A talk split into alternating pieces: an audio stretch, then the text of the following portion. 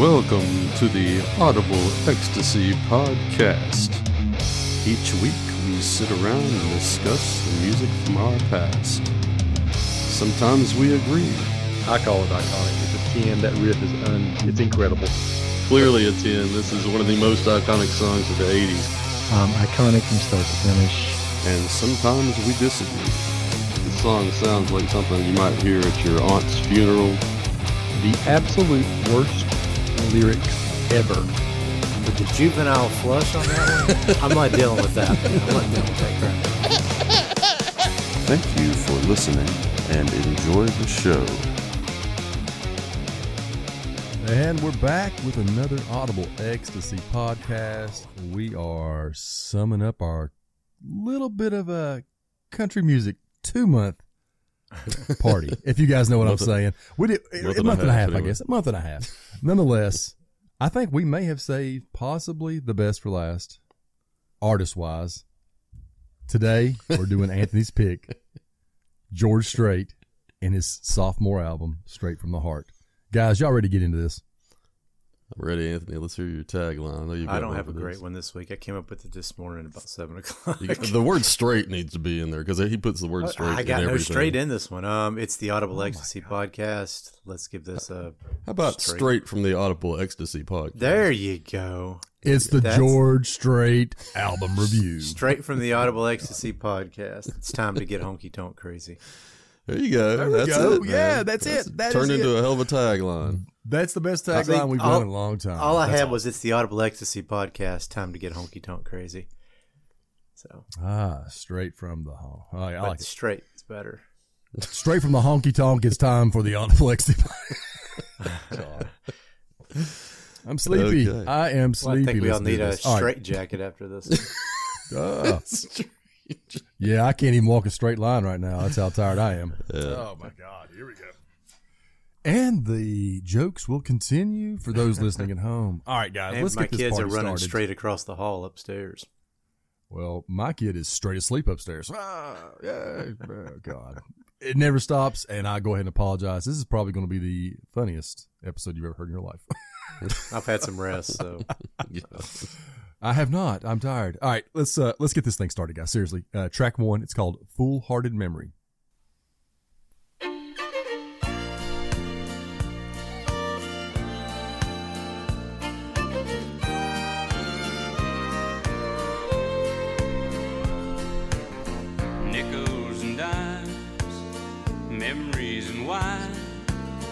She's on his mind once again. The same old stew, the same old fool. Played by the rules but didn't win. There's an old love in his heart that he can't lose. He tried forgetting, but he knows that it's no use. He's got a fool-hearted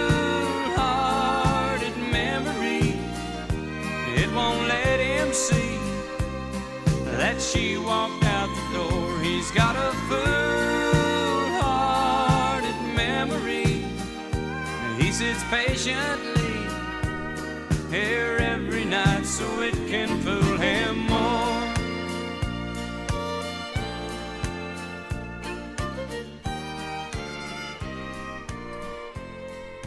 All right. So we get this thing started, and I will say this: what a perfect way to start this record. This is the first single and the first song, guys. I'm gonna say this phrase a lot tonight or today. This is pure country music. From the start to the end, this is an outstanding tune. I love the lyrical vision coming through the eyes of a failed marriage, failed girlfriend relationship, whatever it may be, uh, possibly due to drunkenness. I, you know, it's country music. I, I, I do find that this song is really the perfect start to this record. Um, I love everything about it. I regret nothing. This is an outstanding tune. I'm at a nine. Chris, fool hearted Memory. Yeah, it's definitely got that uh, old school, early '80s country feel to it. Mhm. Uh, and you're right, subject matter. You know, foolhardy memory is all about like, and I don't know if it's more like a passage of time that kind of like plays tricks on you. Maybe remember things differently than you did. It could be alcohol related. a whole lot of '80s country was. I don't know. A lot of most Right. country Uh, is. Instrumentally is really solid, man. I love that steel guitar. It's prominent throughout the song. Um, yeah, you know, it kind of it's it's the kind of song that you, it kind of puts you back in time when you listen to it. You almost can like see yourself in your family station wagon in the back seat driving down the road listening to something like this. You know, it's kind of like I like the way that it kind of creates memory. Uh, um, I'm, not, I'm not sure I ever listened to that. My mom would not. She was more like Air Supply or something like that, not George Strait. But but that said, uh, I'm sure it emotes that memory for somebody. I gave it nine and a half. I think Oh, it's nice, uh, I think it's very close to perfection. Uh, I'm sure Anthony's maybe going where I think he's going with this one, and I can see why looking at some of the song facts. But I'm gonna let him uh, dabble into that. So go ahead, Anthony. Yeah, I do have those memories. That's this kind of music my dad would listen to all Yeah. the time we were coming up, and Yeah. I can see I can see Bill playing this kind of stuff back. Yeah, he still. Uh, he told me an old joke one time, or not a joke. He told me something one time that he got a car broken into in Baltimore back in late '60s, I think something like that. And the music he had in there, he found it down the road about half a click because it's mostly old country, I think. Stuff, so something to that effect. Someone just threw out the, oh, the, something like that, but I'm not sure what he would have had in the car, being it was uh, late '60s. But it would have been eight tracks back then. Maybe I don't know if eight tracks was that early or not, but I think Anyways. so. Maybe yeah. yeah. he's been with country, man. In fact, he rose up sometimes like, "Uh, check out this AM radio I found with old country music playing on it. I'm like, AM radio in 2022, you know. So the dude is hardcore old country, man. So That's awesome. um, but I love him, you know, and this one's for him too because he's a huge George Strait is his Jimmy Buffett. So Really? Okay. yeah. So Oh, anyways, that's good. I'm sure he'll listen to this episode. So anyways, uh, anyways, yeah, song facts for this one. This was George Strait's first number one country single, uh, and it won the ASCAP Award for the most played country song of 1982. Strait would amass over 40 number one country hits. The Nashville songwriter Byron Hill wrote this with producer Blake Mevis. He said, I had written a song for a movie called The Exterminator. That's the movie I'm thinking it is. This is far from George Strait country there. Um, Hill recalled to Country Weekly, the same company came to my publisher and wanted a song for The Soldier, but there was more to it. The studio wanted a major label artist to record the song and perform it in the movie, and they would only commit to the song if it was released as a single. So apparently, this is in a movie called The Soldier, which I've never heard of. Oh Um, wow, me either. Uh, not The Exterminator, trust me. That's what I'm thinking of. That horror movie is out there, but uh, uh, I think it's like a horror action movie. Anyways, Fool Hearted Memory. It's a it's a country classic. I said as smooth as an expensive whiskey. George just sounds perfect on this song. It works from start to finish. No issues, no flaws.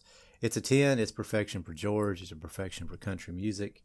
Always enjoyed this one throughout the years. And there's going to be a few more 10s on here too because I did some of these songs I couldn't help give 10s to. Hey, But, nothing uh, wrong with that, Yeah. man. It's When I all saw in how you hear it, brother. Yeah, when I saw that was his first number one single, I was like, okay, that, that puts it in perspective a little I bit. I think can when you see have why singles go as number that. one, they've got to be perfection. I mean, they, that's just there's no especially his first one, like his Yeah. first number Okay. one single. I mean, His second one's on here too. It's like second one in a row or something like that. So Well, he definitely Well, had no. a. you get you get that pass string for, with me for one, but like not every one of them. No, I don't- that there's at least a three more on here, I think. But All right, guys. Well, let's move us up to track two. I think you're wrong, but It's called Honky Tonk Crazy. Hit it, Chris.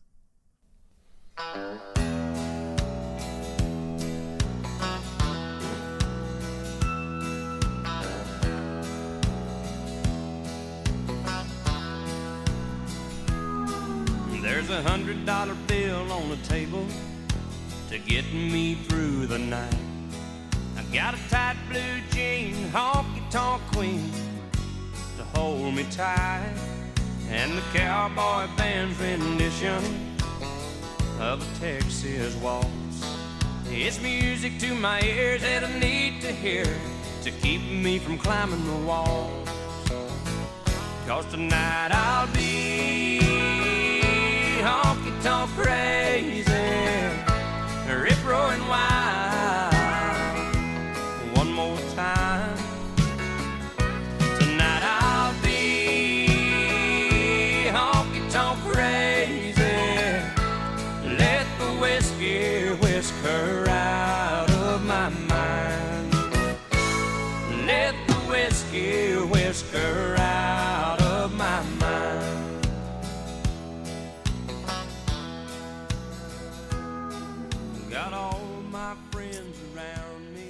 Honky Tonk Crazy. Now, this one is Honky Tonk greatness. It really grew on me over the past few weeks. And my first impression when I first threw this album in was, man, this is okay. Nothing really more. But as I listened to this record over the past few weeks, more and more, my God, dude, this is honestly a one two punch. It's fantastic on this record. I mean, you go from Fool Hearted Memory then to Honky Tonk Crazy. It just works. It fits. Yes, I know the production is absolutely pure 80s, but it doesn't matter. I think this one may be underrated and underappreciated. I especially love the Telecaster lick that starts out at the beginning of the song and continues to drop throughout the song. It just adds that honky tonk flavor throughout. I think it's somewhere between excellent and outstanding. I'm at an eight and a half. Chris, what do you think about Honky Tonk Crazy? Yeah, you know, uh, you mentioned all the several listens. I think it helps a lot with with the way Oh we yeah, especially with music the month. unfamiliarity. Yeah, Yeah, you know. we we kind of gave ourselves several weeks to just mix it all together and listen to all did. those albums, and that that I agree with you. Um, prominent bass on this one. I like the play on words that let the whiskey whisker out of my mind. That's that's Oh, a yeah. brilliant line. Whoever came up with that. Chorus is very catchy. Uh, it's got a really good flow to it. Though I just like the whole flow of the song. It is a little dated, but I don't I don't have a problem with that at all. I kind of like that date and time, honestly. So I feel like the stuff just feels right when you listen to it. I was a little lower than you. I gave it a seven and a half between great and excellent, but I think it's Okay. solid tune. Oh yeah, no, no, it's, that's it's like I said, it's all in how you hear it. Anthony, what are your thoughts of the Honky Tonk Crazy? Well, this one had a little song facts to it. Uh, It's actually a little longer than some of the other ones for some reason. I don't know why. You think some of the big hits would have more song facts on them, but uh, Longer than the song itself. Some of these are pretty short. I'm telling you, man. Most Um, of them are, yeah. But it's kind of important because Dean Dillon is in this one, and Dean Dillon wrote a lot for George Strait throughout the years. So if you look him up and George Strait, they go hand in hand pretty well together. So um, this is, is written by Dean Dillon and Frank Dycus, who penned Strait's first hit, Unwound. This raw country number originally appeared on Dillon's first album with outlaw country singer Gary Stewart. I had no idea Dean Dillon was a singer. Brotherly Love earlier in 1982. Dillon hitchhiked to Nashville as a teen in the early 70s and immediately started writing songs often fueled by a combination of heartache and hard living. Dycus was already a seasoned songwriter, having penned hits for Jerry Lee Lewis and Porter Wagoner. That's a couple big names right there. And was having trouble keeping up with his younger counterpart. It said Dean's the kind of guy who loves all the attention, Dycus told New Country TV. He loves to have all the girls flocking around him. He tips the waitress $10 bills. I'm the opposite. I don't want anyone to know who I am. I was getting mad at him because he was introducing himself to all the ladies. I wanted to leave, but I was with him and couldn't leave. We were in this rough section of town where you get your throat cut if you're not careful after midnight. He said, You can't leave because I got the car. I said, You watch my arse go out the door. I walked 10 miles to a truck stop, crossed the river and through the woods. I called my wife to come and get me. It was about 3 o'clock in the morning. She said, Where's Dean? And I said, He's honky tonk crazy. He's rip roaring wild. When I got home, I jotted it down. I didn't try to write it that night. Me and Dean got together about three or four days later and wrote the song. So it's funny how inspiration comes at the darndest of times, right? that is great. funny. Yeah. that was a long explanation to get to that. Uh, yeah, and my heat just kicked in, so I apologize, Chris. if you hear some some ambient noise in the background, That's not that- acceptable. You must freeze. Yeah, I'll, I'll turn it down in just a second. Um, I'm kidding, dude. and I'll freeze in here, you know. But uh, honky tonk crazy man, I said uh, nothing like a solid Saturday night bar song, and this is a song that is steeped in that. George once again nails the vocals. Band sounds amazing, backing him up. Got a great beat and groove. Really enjoy it. I give it a seven. I think it's a great tune. So Oh wow! I guess I'm the only one that really appreciated this one. I appreciated joking, it very I'm much, I'm but A little too high, I, man. I, I loved it, man. I thought it was fantastic. Singing along. it's a great time song. I mean. I, I honestly toyed with going with an eight when listening to it again. It's a really good song. I There are no duds on this album. We're all about the same. Yeah, way we're close. Yeah, it's one. no big deal. It's no big deal. All right, let's go to track three. The only thing I have left, Chris. have just about washed me up. And the only thing that I have left in the whole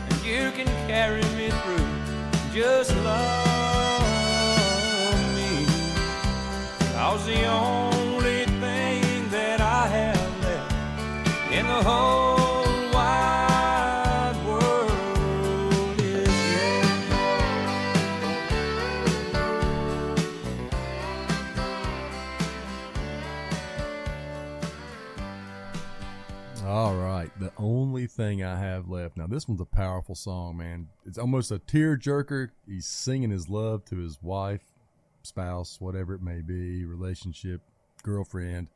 I wasn't familiar with this song either when we first listened to this record, guys, and yet this one stuck with me. I found myself singing along easily as as much, pretty much the rest of this album. Um, I love the guitar in it. I love everything about it. George's vocals, fantastic. I may be the one coming in high today. I um I think this is an excellent song. I'm at an eight. I'm, I'm no shame in my game. It's an eight. It's freaking excellent. All right, Chris. The only thing I have left. Yeah, you know, it's it's one of those songs that sometimes you just hear that chorus and man, like one time you know it. Like it, it's one of those kind of songs. Oh yeah. Uh, I mean, seriously, I, I bet after maybe two listens, I could sing the chorus in in my head. I was just like, wow, that's it's impressive. You know, certain songs just have such a great hook to them. Uh, this is one of those. Uh, I like the way the song kind of takes off after the second chorus. Uh, the fiddle and steel guitar both are perfectly placed in this song. Instrumentally, it's really good. Uh, some of these, I, I like the sound of some of these early 80 instrumental, the way they instrumentally mix them together. I don't know. It's like there's a period Lot of of time reverb. there. And yeah, I guess so. I don't know. It's probably that Telecaster sound like you talk about. Oh, I mean, yeah. it's it's perfect for that that time frame. It really is. Really good flow. Again, I, I feel like a lot of his songs have good flow to them. Uh, I'm. What'd you say? Eight. I, I gave it seven. I'm and a at half. eight. Uh, yeah, I think it's right there between great and excellent. The two two songs back to back, I feel like both were solid tunes. Uh, right in that seven and a half range. There you go. Perfect. Perfect, Anthony. The only thing I have left. It's a solid country ballad. Uh, it's got a great vibe to it. You know, George is on point, man. Once again, uh, again, no faults with this one either. It's another great song among so many on the album. I like this. There's a few songs here where George really shows his vocal range, and this is a good one. He really shows his range. He has some notes he hits that are really pretty, pretty, pretty high for what I thought he could do. So, uh, I think it's a great tune too. So I think it's another seven for me. So it's funny. We all lined up the last two songs. We were all in the exact same eight, eight, seven and a half, seven and a half, seven. We're It's doing the same strange how that again, worked man. out. Yeah. So I guess it all kind of hit us all in the same way, both these two songs. So yeah. I got a feeling the next one's going to be something we all agree on as well. I couldn't agree more. you know that last song too. Uh, I can hear Conway doing that song. There's a couple songs in here I can hear Conway doing back in the day. There's a Conway sound to it. So Well, There's another one pure on here I country can- I can hear well, man. Conway doing, Oh yeah. what's that? Oh yeah. I said yeah. He's pure country as well, and you- you're right, dude. These songs would realistically fit that that genre, that that group of Especially this. special This is a. I from could hear 70s. Conway doing this one especially. You know. Yeah. Oh yeah, absolutely. yeah. He could he could do a Definitely. tearjerker. Maybe even My George God. Jones. It kind of gives you that vibe. His George, kinda you stuff. George George Jones could be Jones. one too. Yeah, for sure, for sure. All right, track four, "Still the Night."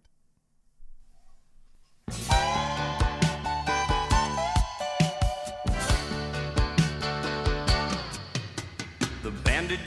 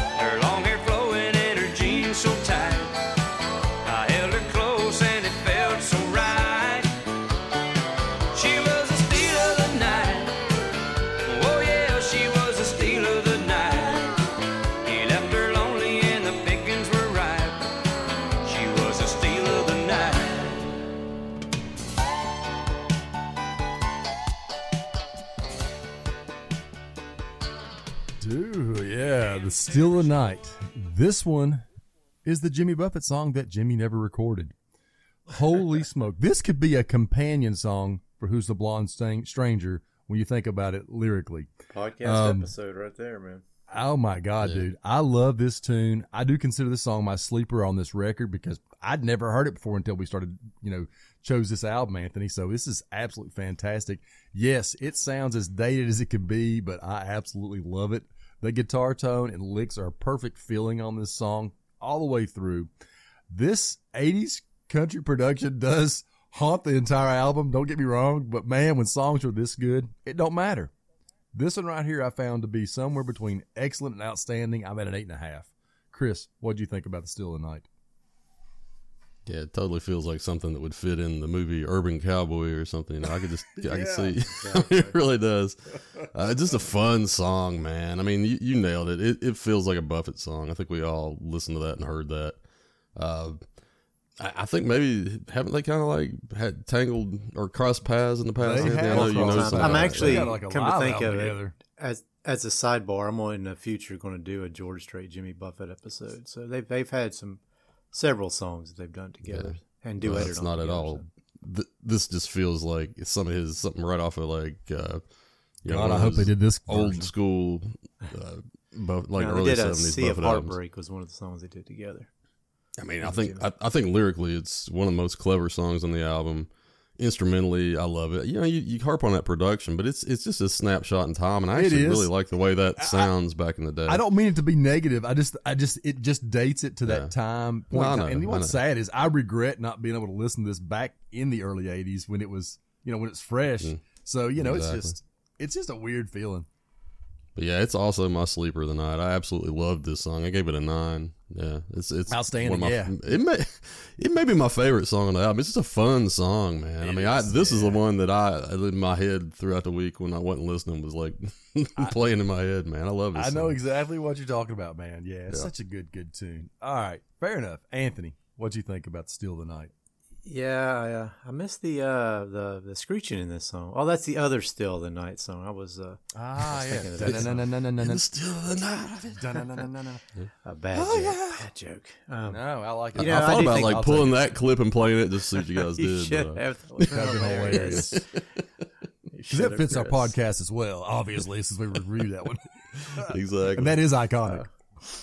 Yeah, I don't hear any. What's the guy's name on? John Sykes on this song, right? I don't think he's No playing Sykes. pedal, Sykes pedal was steel not on this shredding one. no on Coverdale. wasn't shredding on the steel guitar on this one, was it? No. oh, that'd be cool to hear. not. But it's Sykes playing steel guitar. Could you imagine him? He could do it, I'm sure.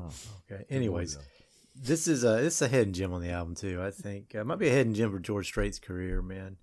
Uh, it's got a great rocking vibe to it. It's another song I can see playing in one of those old sawdust covered floors, peanut covered floor, bar floors. You know, where people are dancing to tunes on Saturday night. It's perfect for that. I like the story this song lays out. The play on words too. I love the, I love when songs have that play on words. Um, once again, here George is just as smooth as ever. Band is just great again behind him. It's an eight for me. It's excellent. It's funny that uh, I keep winding up at the bottom of y'all's rankings, but I'm still going high. But uh, you guys are going higher than me, which is really strange. I thought I'd be the one. This Well, song, dude. I This I song is fantastic, This song. Anthony, This- honestly. this- This- and you, you're the Buffett connoisseur. You have to admit, this feels just like early. that could be an man. old '70s Buffett song. Yeah. Easily, Oh, absolutely. 70s, early '70s, Early, song. even early 80s. Oh my God, Yeah, very early '80s, though, before Yeah, like came uh, with the '80s. white sound. sport coat era. You know, this, this yeah, feels can like easily right that would fit on that for sure. Yeah. So eight, Oh my I think it's an excellent tune, but I kind of want to bump this one up too because, uh, you know, I don't know, it's, it's a great tune. I Really love like it. I love it. All right. Let's go to track number five. It's called I Can't See Texas from Here.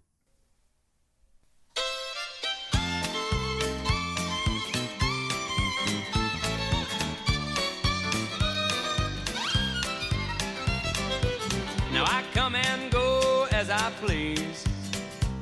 From down here up north and in between. But baby, it's a shame, cause I always feel the same when I can't see Texas from here. I can't see Texas from here. No matter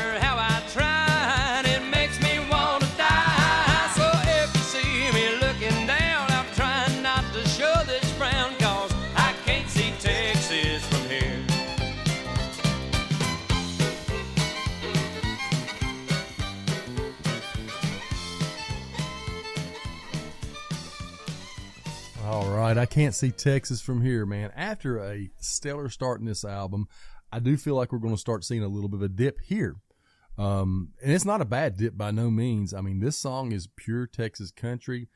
I think it has flavors of 50s and 60s country music throughout. It's got that doo-bop feel almost. Um, vocally, George is great and in great form. I do find this song to be great. I'm rating it a seven. Chris, what'd you think about I Can't See Texas from Here? I mean, that's not much of a dip, Jimmy. Hey, cons- I thought I've been dropping like nines four and or eight and something. eight and a half. No, no, no, no, no, no, no, no, no, not at all. Yeah, I, I, this one kind of feels like something you'd see you like in a square dance sequence of a movie or something. You know, like some Right. old, I can see you know what I mean, it, it- or that or something like uh, comes out of a county fair kind of stuff. I don't know. I like it. Uh, it's it's got its own niche. I think you're right. I think maybe you have to be a Texan to really appreciate this song on its fullest level, uh, which we aren't. but I can see how like if you know people in Texas have a lot of pride in their state. I've noticed you, you meet somebody from Texas they'll tell you pretty quick they're from Texas most of the time. Very similar to like somebody from West Virginia or there's certain states, you know, where we live, like uh, Kentucky's that way. Like some places it's just like, okay, yeah, I'm from Virginia, whatever, you know, like nobody cares. but but like if you're from you know some so this is like a state pride kind of song. He's definitely talking about missing home in this song. Uh, it's a solid song. I, I gave it a seven as well. I think I think it's great, but but like it's a little bit of a dip as well for me. But that said, it's still great, man. So Yeah, absolutely. and I, and I dig that whole county fair square dance kind of pin a blue ribbon on a pig, something you know. Like this feels like it fits right in with that. I don't know. There you I go. like it. There you go. All right, Anthony, talk to us. I can't see Texas from here. Yeah, I'm, I'm digging the honky tonk fiddle and up tempo beat of this one. Uh, I, I said I kind of like the way it boogies along from start to finish. It does sort of boogie from start to finish. Uh, you know, I like the steel guitar in it, little bits of piano too. I like the way it gets your foot tapped when you listen to it. Um, no complaints. I gave this an eight. I think it's an excellent tune for me. But it also might be that I had that Strait Out of the Box box set years ago. And this Oh, yeah. song was Is on that, there. I is think. that the name of the? Box? I think it was called Strait Out of the Box. If I'm not mistaken. Um, and this song was. I had there. it too. Yeah. So, so I think maybe that's what helped give me a little bump on this one because I knew this song already and was already singing along to it when I heard it on the thing. So, uh, yeah, I think it's an excellent tune. I'm digging God, it. It's love it. I love it. All right, let's go to track. let's go to track six. Well, Chris. my brother talk. said that George Strait should have an album called Straight Jacket, so uh, or That's something like funny. that. We were saying before that he, if he ever wanted to go to play in the black community in Los Angeles, he could make one called Straight Out of Compton. That would, that would, that would be great. just change straight, you know, the way it's spelled. Oh my All god! right, next song. Here we go. Track six, Marina Del Rey. Chris.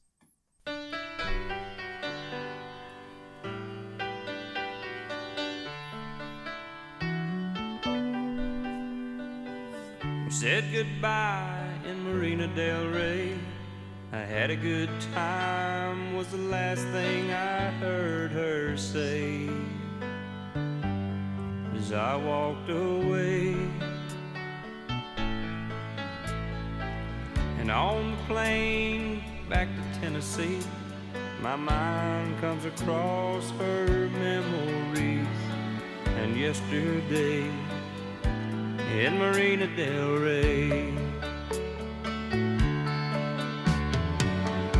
Hidden beach under a golden sun, she spread a blanket that we laid down on and loved the world's way. In Marina Del Rey. And as we looked into each other's eyes, we found our bodies lost in paradise like castaways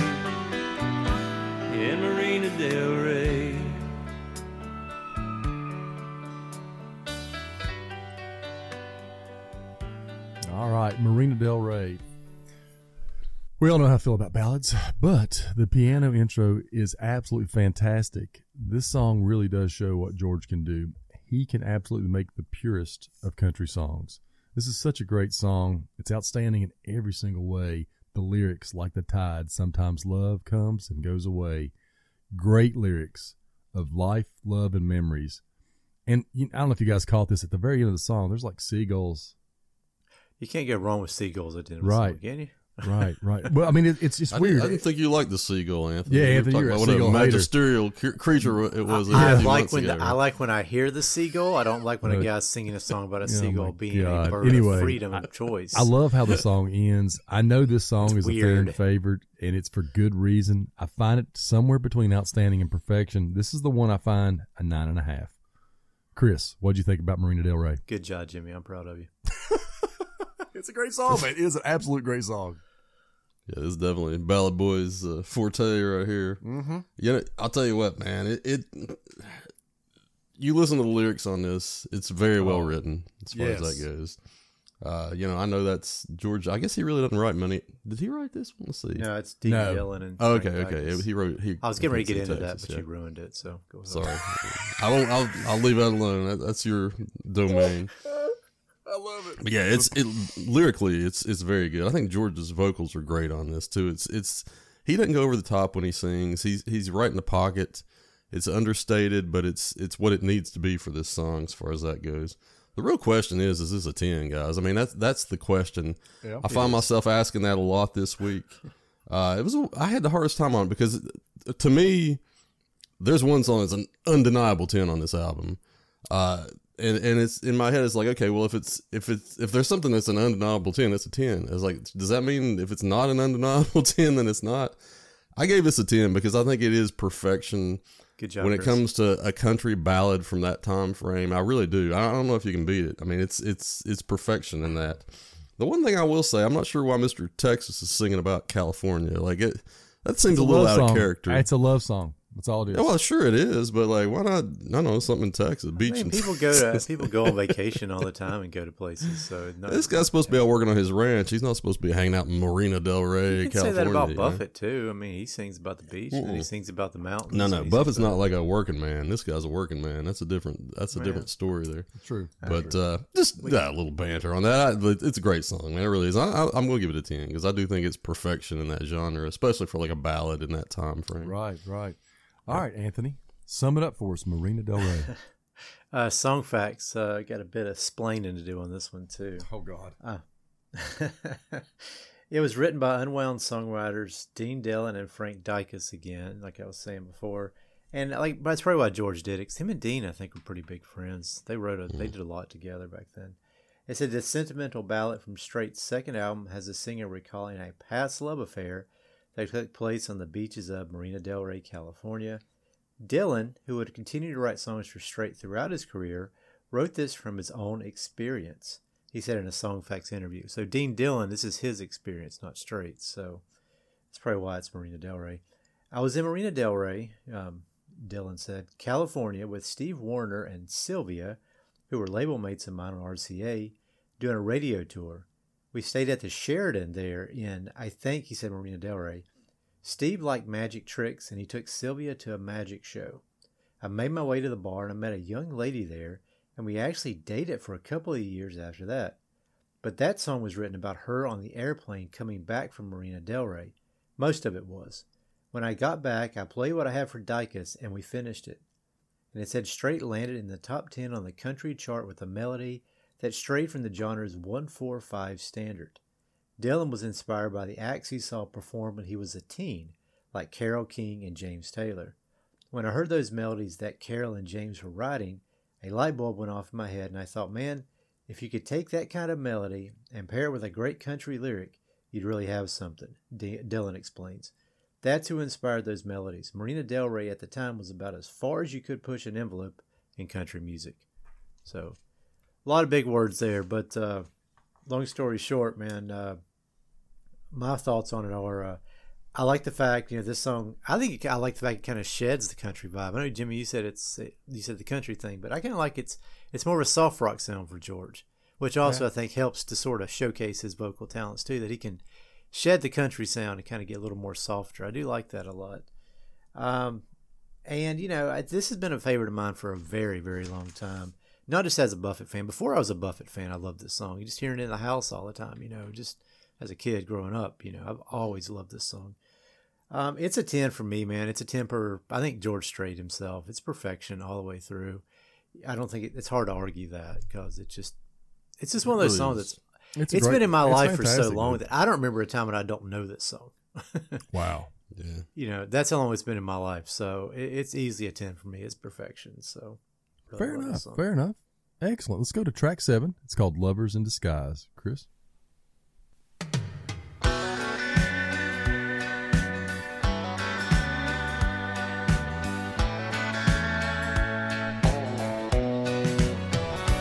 There's a secret that I know about the lady I love so, and I'm the only one she's shown her secret to.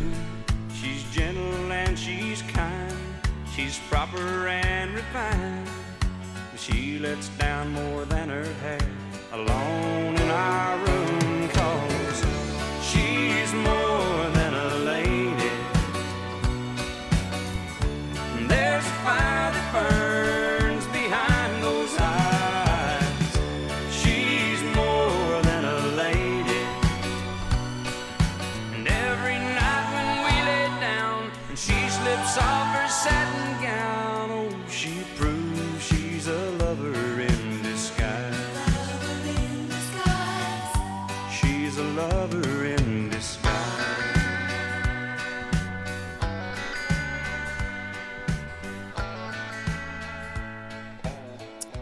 Lover in Disguise.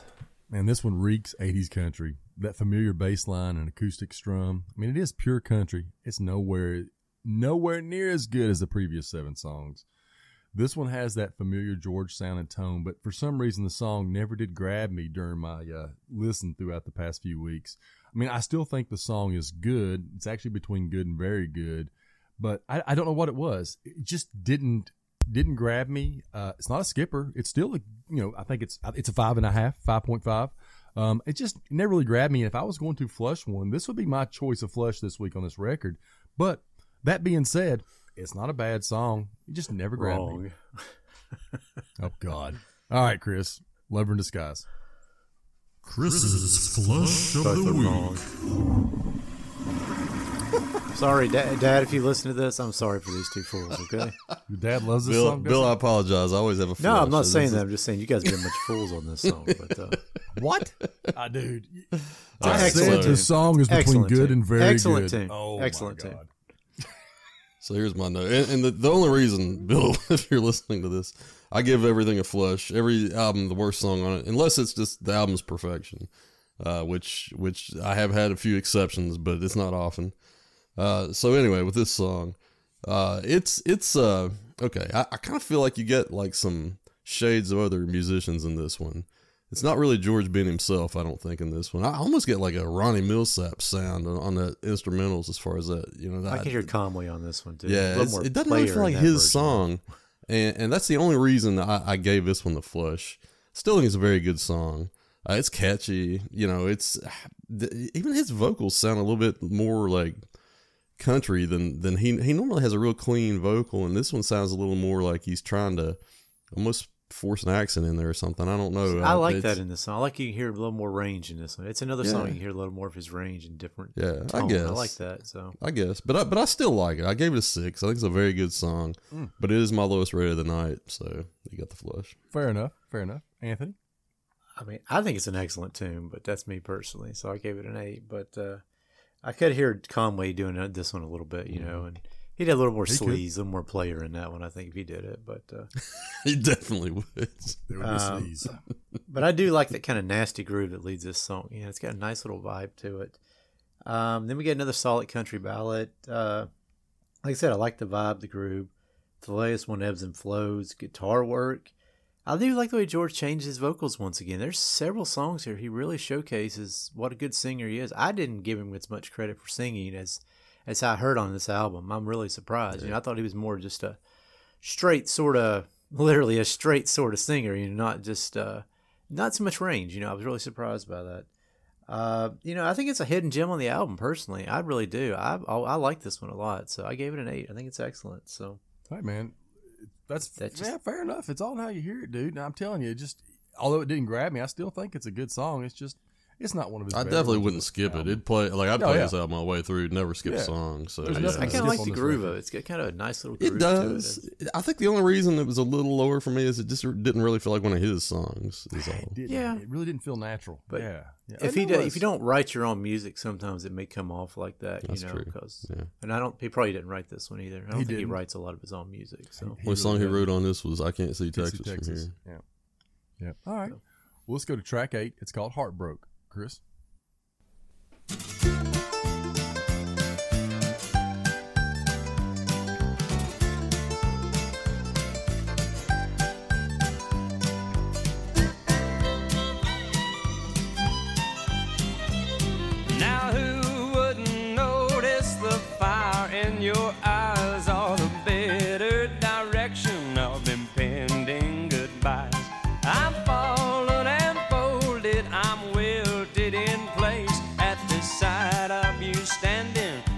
Streaks down your face. When your heart broke and running from the reason you got your heart broke.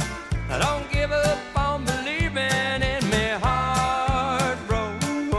Who kept me from leaving with my heart broke?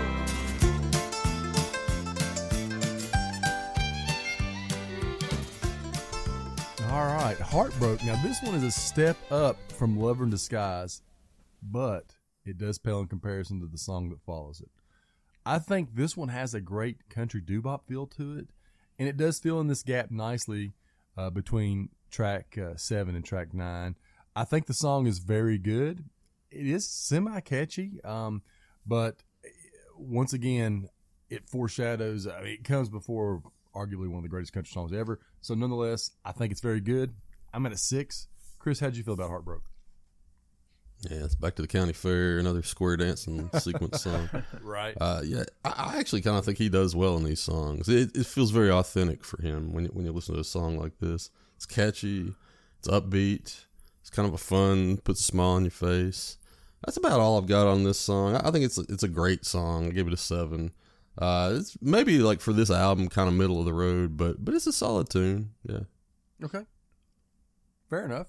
Fair enough. Anthony, what'd you think about Heartbroke? It's another mover and groover. It's got a catchy chorus, like many songs on the album. It gets the foot tapping and head bobbing. I like the fiddle and guitar work throughout, and just the whole vibe of the song. Man, I think this is a nine for me. It's an outstanding tune, but I think this is also another one those I've heard a lot, and I know really well. So I think it probably helped to sway my vote because this is another one of those by him I've heard a bunch. So uh, I think it's a nine for me. It's outstanding. So Wow. Yeah, I noticed there was an excerpt on Wikipedia on this one. Apparently, Ricky Skaggs covered it as well as uh, Marshall Tucker Band. So Well, you can hear the guitar playing, and I don't doubt Ricky Uh, yeah. Skaggs probably tore that thing up. yeah, So see Ricky interesting. Skaggs, he was another big one in our house when I was growing up. Ricky And it Skaggs. says the song was Skaggs' third number one on the country chart, so he actually took his song to number one. That's who knows, weird. I, maybe I didn't where- realize he played this one. I Maybe didn't that's where I heard it. Didn't realize it. Man, dude, that's fantastic. Wow. Yeah. All right. Well, let's move this He to was track. good too, by the way. Yeah, Skaggs is great. Uh, track nine, Amarillo by Morning.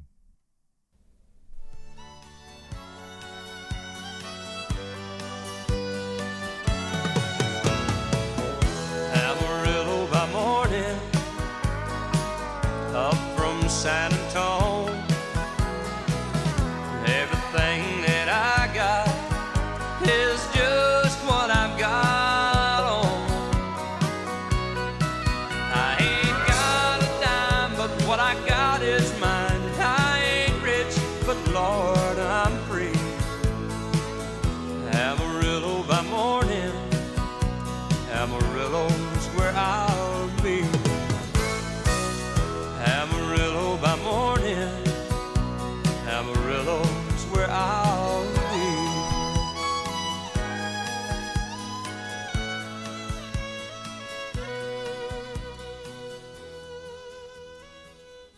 God, Amarillo by morning. All right, guys. So here we go. I assure you that there is country perfection and there is George Strait country perfection. Amarillo is absolute country perfection in every form and factor. George playing the lonely cowboy, living the rodeo dream, and all the heartache and heartbreak that is part of that lifestyle Lyrically, it's written so well. I cannot speak the praises enough. This was one of the songs I was super familiar with before we even got started. Arguably one of my favorite George Strait songs of all time. It is perfection. I can't harken on that enough. It's a 10. Chris, Amarillo by morning. Yeah, that's what I was talking about earlier. So, there's some that you're not sure that are tens, but you might roll with, and then there's some that just before you even review the album, you know it's a ten before you even start. Man, I mean that's that's what this is. This is just absolute perfection for the genre.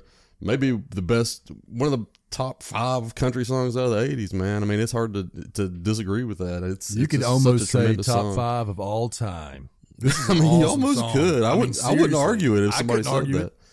Yeah, I love the storyline. It's just pure country. You know, it's just like it's talking about uh, a guy who's in a rodeo, and and it's just instrumentally, it's perfect. The fiddles at the end, the way it fades out, I Oh, love God, that. yeah. I mean, the song was a huge hit. I didn't pull uh, Spotify. I'm sure it's one of his highest streamed as well. I love that line. I ain't rich, but Lord, I'm free. I mean, what a song, man. My God, It's dude, that's just like country perfection. Oh my it God, that is, line alone. man. I mean, it's just uh, although you are rich, George, but that's okay. Maybe you weren't when you wrote the song. No, no, no. I mean, it's just what more can you say? It's easy ten. We didn't leave much meat on the bone for Anthony, but I'm sure he's got some song facts. So go ahead. yeah, yeah. Anthony, go ahead, buddy. Round this. I've up. always got plenty of meat to go around. So that- wow. All right, we don't need to go blue on this one, man. Let's go. uh, songfacts.com. Uh, it, this rodeo ballad was actually written by Terry Stafford and Paul Fraser, and it said has become one of country music's most recognizable anthems and propelled George Strait to stardom. I mean, how could it not propel someone to stardom with a song like this? Despite being Strait's most famous tune, it is not one of his record number one singles. It peaked at number four in the country charts and was named the 12th best country song of all time by CMT. So Ah. did go to number one, which is crazy to think. That is about, hard to believe. Actually, know, right? might have That to is weird. Double check. There must have been something facts, man. else that was I- dominating the charts when this song was I don't know what but- could have beat that, but I promise y'all, this is this is 82, perfection. 83, I guarantee Alabama had a run in there with some stuff. Oh stuff. yeah, too. no doubt. They, they would have had something to do with Conway Twitty was even popular that Yeah, in the Conway early was eighties too. You got to remember, guys. This Randy was, Travis was this. I think he got his He's start just starting then. too. Yeah. So he might have started like 85. I can't remember when Travis came around. But, anyways, yeah, man, this has long been a favorite of mine by George. Uh, you know, if I was to rank all time favorite country songs, not just George Strait song, this would be in the top 10, maybe top five for me. Uh, I truly just love everything about it. George sounds smooth. The band on point behind him again. The story in the song is great. I love the way it moves and grooves and vibes and jives from start to finish. I do love that haunting fiddle at the end of it too. It really has a very nice. You can almost see the the taillights of the, the horse trailer and the, the truck in the distance as that fiddle plays out at the end, you know, and just going off into the distance. It's so perfect, man. It's a ten. It's a it's a thirty for us this week. So I mean, it's a it's perfection. There- There's no doubt about it. All right. And I think uh, Garth Brooks has a version of this song too. If I'm not mistaken. It was really good, good. lord, really? Okay, I think didn't- so. I didn't realize. There's been a few artists who've covered this song, but I think Garth has a version of it too. It's really good. That is a uh, that's a that's a ballsy move to cover this tune. I would think. I had to pull up the country music singles from 1983 to see what was competing at the time. Yeah. Uh, nothing that should have beaten it. Honestly, we've got uh, a song by Merle Haggard, uh, "Going Where the Lonely Go," Emmylou Harris, Mickey Gilley. I don't know who the hell that is. Ronnie Oh god. Uh, Crystal Oh Gayle had a, a song right in that time frame. Blue this is just going right? through February. Crystal no, it was Gayle. uh, "Till I Gain Control Again." T.G. Yeah. Sheppard and Karen Brooks again. Never heard of them. Oh my god. That's T.T. Charley Sheppard. Pride. T.T. T.T. Sheppard's huge, dude. Oh my god. Yeah, sorry. Well, that shows you how much I know about the genre.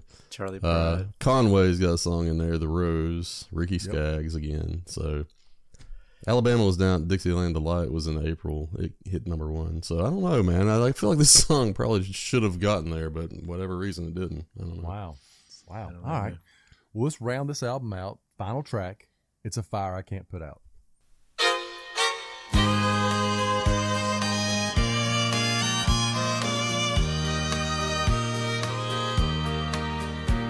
I'm finding out how hot an old flame can burn. You're a feeling I haven't forgot, the love I can't unlearn. You've become a memory I can't live without. You'll always be a fire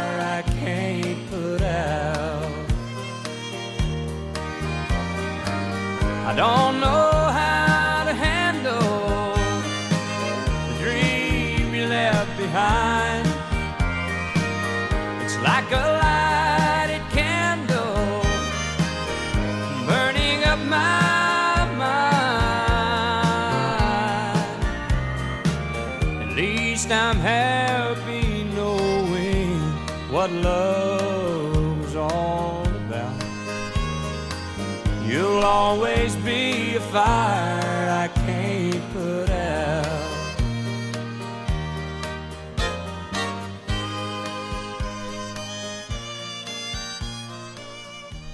All right, guys. So it's time for a Jimmy rant. Here we go.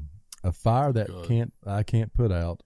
Final track, fourth single, but the song pales in comparison to the previous tune, and rightfully so. Song placement, as I've said many times, is so crucial.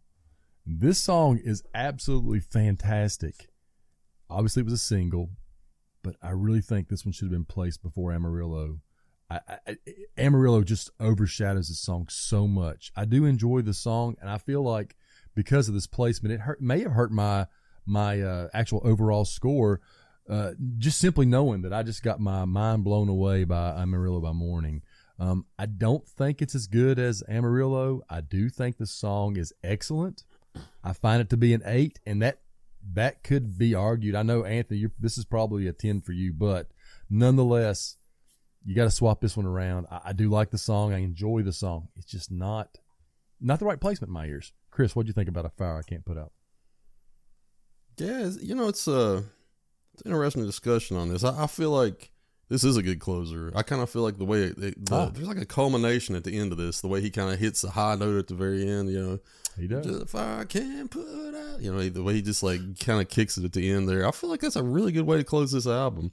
And this is a very good song as far as that goes too. It, it really is. Feels a bit like a Conway or a George Jones type type song.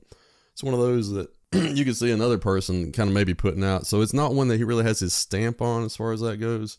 But I do like it, and I think it's an excellent closer. I think lyrically it's powerful. It's just you know one of these songs. You know, this is a woman I can't get out of my system kind of thing. Uh, that, that that's that's eighties country music, early eighties. I mean, it really is perfect for that genre. Uh, I don't know, man. I, I gave it a nine, but I'm leaning toward more toward uh, where Anthony's going on this because I, I I can't argue that this is perfection in Wow.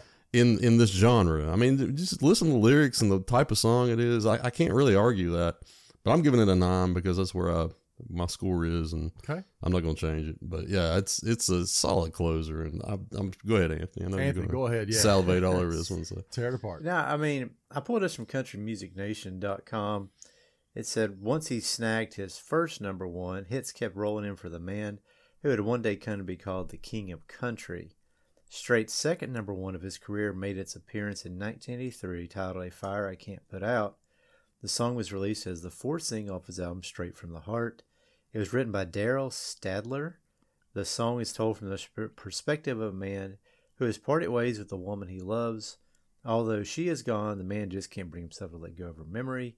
While he knows he should find someone new, he can't contain the fire he still feels for his former love. And to promote a fire I can't put out, I didn't watch it, but I saw a little bit of the clip. Strait made an appearance on the popular country variety show Hee Haw to perform the song. Luckily, footage from that performance has made its way online for all of us to enjoy. So I did see, I, I had it on mute, and I just kind of watched a second of watch George walk out with the guitar on, just young as ever. So I meant to watch it, send you guys a link, but I didn't.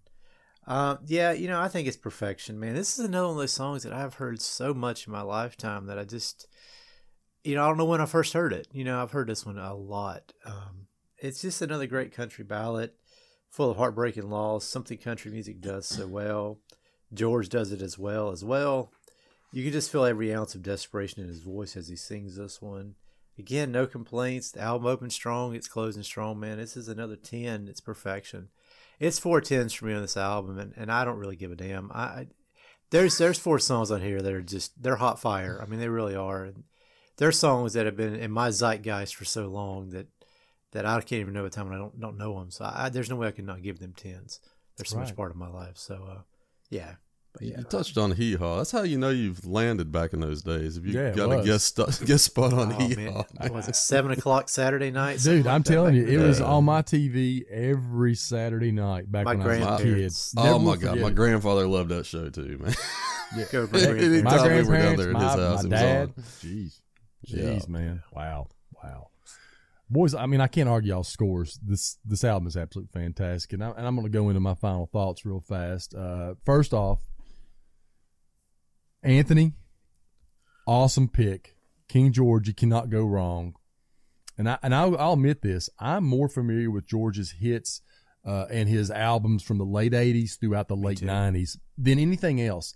I was very familiar with a couple songs on this album, but for the most part, this was a was a, a new experience for me, and it was absolutely awesome.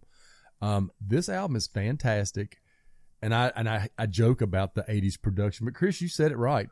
You wouldn't have it any other way because this is exactly how you remember early country music for us as you know growing into our or what our adolescent years of you know being 8 9 10 11 12 years old throughout Yeah. those years you know it's that you this is our hear- grandparents' music, man. It this really, is, yeah. man. You you can hear it. Uh, there is a purity to this music that doesn't exist in today's country music. I can tell you that right now. Um, and there, and I'm not saying that's it's a bad thing or good thing. Some country this this day and time has gone fantastically in the right direction, but there's nothing that compares to pure country music, and this is pure country music. Um, I, I will say that uh, God Almighty, he had a run of songs for about 10 years that he was hitting home run after home run after home run. And that's when I really became, well, he probably does, but that's when I became a fan of George Strait. And going back and listening to his earlier stuff, I got a, I mean, I, I basically, after we started doing this review, I, st- I started hitting the, the Apple playlist for George Strait and listening to everything. And I love it. I mean, I, I like, I think for two Sundays in a row, that was just George Strait all day long. And you can't beat that. I went back and listened to this record all week long again, pretty much once a day, every day, and yesterday twice, because I was like, you know what, I'm gonna give it, and I tried to give everything a fair shake, but I can, I can honestly tell you, there's no skippers on this record. Uh, this is arguably one of the greatest sophomore albums ever released in country music. I love this album. I do see myself going back and listening to it time and time, and uh, and I will say this: if you look at George Strait's past and his history, Chris, we you know Chris jokes that he's you know he's a poser for standing up with his guitar every, every once in a while, but I will say this: George Strait was a military guy. He served in the Was army he? I didn't know that. four years in the military. He went to college. He graduated college with a degree in agriculture. So there's his there's his farming Country- creds for you. Country cred. Um, I'm telling you, the man lives a life like so few have, and his country music pedigree, I think it's second to none. Second to none. He's King George for a reason. People praise him to this day, and rightfully so. My overall came out to be an eight. I'm not going to argue it. It's an excellent album. I could argue that we could say this is an outstanding album, bump it to a nine, and I don't know if I should, but I will say this is a can't miss record if you want to taste great early 80s country music. Chris, your final thoughts. Yeah, this is definitely a solid pick, Anthony. Uh, it's a good way to round out our country music month. I feel like we had three pretty good, pretty good representations. records, this is God. '80s. We had a '90s and a 2000s, and all three of them turned out pretty solid. Uh, to me, this album definitely is like a snapshot in time, and, and I really like albums like that. I mean, I, I like being able to get transported back into the early '80s. You listen to this kind of stuff, and it it, it changed. You like you can you get these memories of like life in the past when you listen to stuff like this, you know, and I, yeah. that's a great uh, gift to give people sometimes, I think. You know, this is definitely young George Strait. He was firing on all cylinders. I mean, so, some of these songs, like I Can't See Texas from Here and Still the Night, man, those are just like great songs. I mean, they really are. And, and, and you can you can see him. you- Can you? I mean, you look at this picture of this dude. Can you see him walking into some bar back in '83? I mean, every damn woman would be throwing themselves at him. And it, I mean, they just would. You know, I mean, it's like it's a quiet, confident swagger this guy probably carried himself with, which I think that's the reason people love him so much. I mean, one of the reasons anyway. He's just like a genuine, real dude. I like that whole county fair square dance. You know, a couple songs that fell into that. I thought that was very much on brand for him. Uh, and like I said, the one Steal the Night. This is like a Buffett tune, man. But it's just like perfect. I, I just I love that. The hits were fantastic. All four of them, really. Every every one of those singles were just excellent songs. They really were. And you know, the two I, I gave two of those a ten. Anthony, I can see why he gave all four of them a ten. They're all pretty much perfection in their own way. Uh, the only thing I'll say, man, it's a shame that I never got to see this guy live, and I probably never will because of how much his tickets are now. But These like, tickets are ridiculous. yeah, I mean, I, I wish, I wish I could say, yeah, I saw him in 1985. Tickets cost me 12 bucks. I mean, that would be a great You know, story to tell. To I've seen some bands in, in that frame, but not him, and probably never will.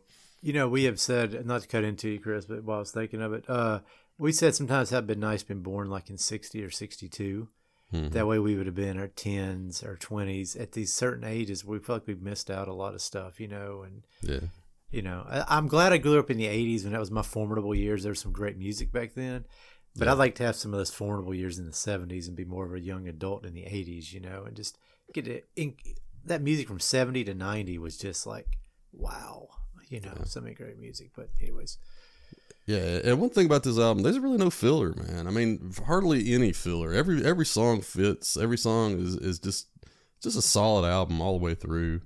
I don't know, like I, I was, I remember last year when we did this, I was thinking about George Strait, and I didn't know his discography well enough to say, okay, this is gonna be a good album, you know, because because uh, there were like one or two songs I knew on every one of them, but not like a solid, okay, I know all these songs, I know this will be good kind of thing. 'Cause I'm glad you picked it, Anthony. I guess you had the box set, so you kind of had a more familiarity, plus with your Yeah. dad's influence over the times there. Yeah, man. The, the last thing I'll say, I tried some of his tequila about a week ago. It was fantastic. Uh, Ah. As far as celebrity tequila goes, it's top notch. It really what's is. what's it's it called? It's called Codigo. Uh, it's really good. It's hard to find. Like you can't find it in Virginia. I had to drive down to Tennessee to get it, but but it's solid stuff, man. It really is. Um, Cool. Yeah, I gave this a eight point three when I rounded it up. That's pretty damn high. When just for like not rounding, it's just th- that's the score. Um, and I think I'll leave it at that, just because like if, if you round it, it kind of cheapens it. I mean, that's a high score right off the bat for us. So yeah, it's it an excellent excellent pick. It is. It is. All right, Anthony, what's your final thoughts? Yeah, you know, like I said, I'm digging it, man. Th- this was the uh, clear winner for me during Country Month this week. Uh, I need to I need to dive into more George Strait, and I might just do that on my other podcast. Uh, there are several you know great hidden gems on here, songs I wouldn't have heard unless I listened to this album. Glad I heard those. Glad we dove into it. You know, I can't recommend it enough to anyone who listens to the podcast. If you want some great country music, my final rating was 8.7, and I am going to round it to a 9 because it is an outstanding album. You get that close to outstanding, you might as well round it up to a 9. So, uh, yeah. But those 10s definitely bumped me up, I'm sure. But, uh, you know, can't argue with those 10s, No, man. I Well, just, you can't, I Anthony. to- It's it's especially when it's a part of your uh, your young childhood growing up. It ingrains in your DNA. Honestly, I've said it many times in this podcast. You know, that's just how you feel, and it's how you you listen to it. I, I can't argue your scores at all. yeah, Anthony, were, were you familiar with that Steel of the Night song before you listened to this album? No, not really. I was, like I said, when I was. pure Buffett, man. It really I know when we were coming when I was coming up, you know, it was mostly the hits and the country Yeah. radio and stuff like that. But uh, um, when I got into country hard in the '90s, I heard a lot of this too. So I mean, it's been with me for a long, long time. So, but no, not Steal the Night, man. That's one I love diving into these albums. We dive into week to week because a lot of these songs you don't know. Like with the ZZ Top when we found that oh, hot, yeah. hot blue and righteous. Who would have known like, they did a song that amazing? yeah, among all their amazing songs we already knew, you know, you just I mm-hmm. love diving into these albums and Agreed, man. It's the best part of the podcast is finding out stuff you didn't know and like discovering music you really weren't, didn't realize was that good. Yeah. Oh yeah, oh yeah, man, wow. But nonetheless, guys, fantastic pick. So uh, Anthony, I know you got something going on this week for us. Uh, for those listening at home, we are not doing another podcast as a group until we do our year end special or our year end where we celebrate our top five records and a couple of uh, other things we may want to celebrate uh, I think we're scheduling that toward uh, probably that first weekend in, in January. So we are going to take a couple weeks off. We're going to try to drop at least one or two, uh, possibly two, I should say, uh, bonus episodes. So Anthony, go ahead and lead us off. What's going on with uh, uh, Song Lines, Tan Lines, and your bonus? Uh, Song Lines of Tan Lines podcast. Uh, a little ways back, I did a medley of the song Ring of Fire for something I was messing around with. And I decided not to do that episode, but I still had the medley. So I said, you know what? I want to make an episode around that medley. so I found a way to basically just talk about the song Ring of Fire and play the medley and talk about the cover versions of it and everything. So that's the song I'm diving into is the song Ring of Fire this week on the podcast. And then I want to try and dive into the uh well, I got it recorded already, the Twisted Sister Christmas album. We'll drop that on December twenty fifth. You guys want to do that on the podcast, so I thought I'd go ahead and do it for us. So uh, We've tried a couple times and we just are like, we can't do it, man. we just can't do So- it. if all goes according to plan, December 25th, I'll be dropping that episode. And you get a little taste of my Songlines Christmas episode too in that one. So, you know, nice little Christmas treat. Excellent. Hopefully. Excellent. All right, guys, Awesome. we'll we'll go ahead and wrap this one up. I got some final words. Oh, God. some kings have crowns, but only one has a cowboy hat. Long live King George. For the Audible Extacy podcast, this is Jimmy, This is Chris. It's Anthony. and this is it.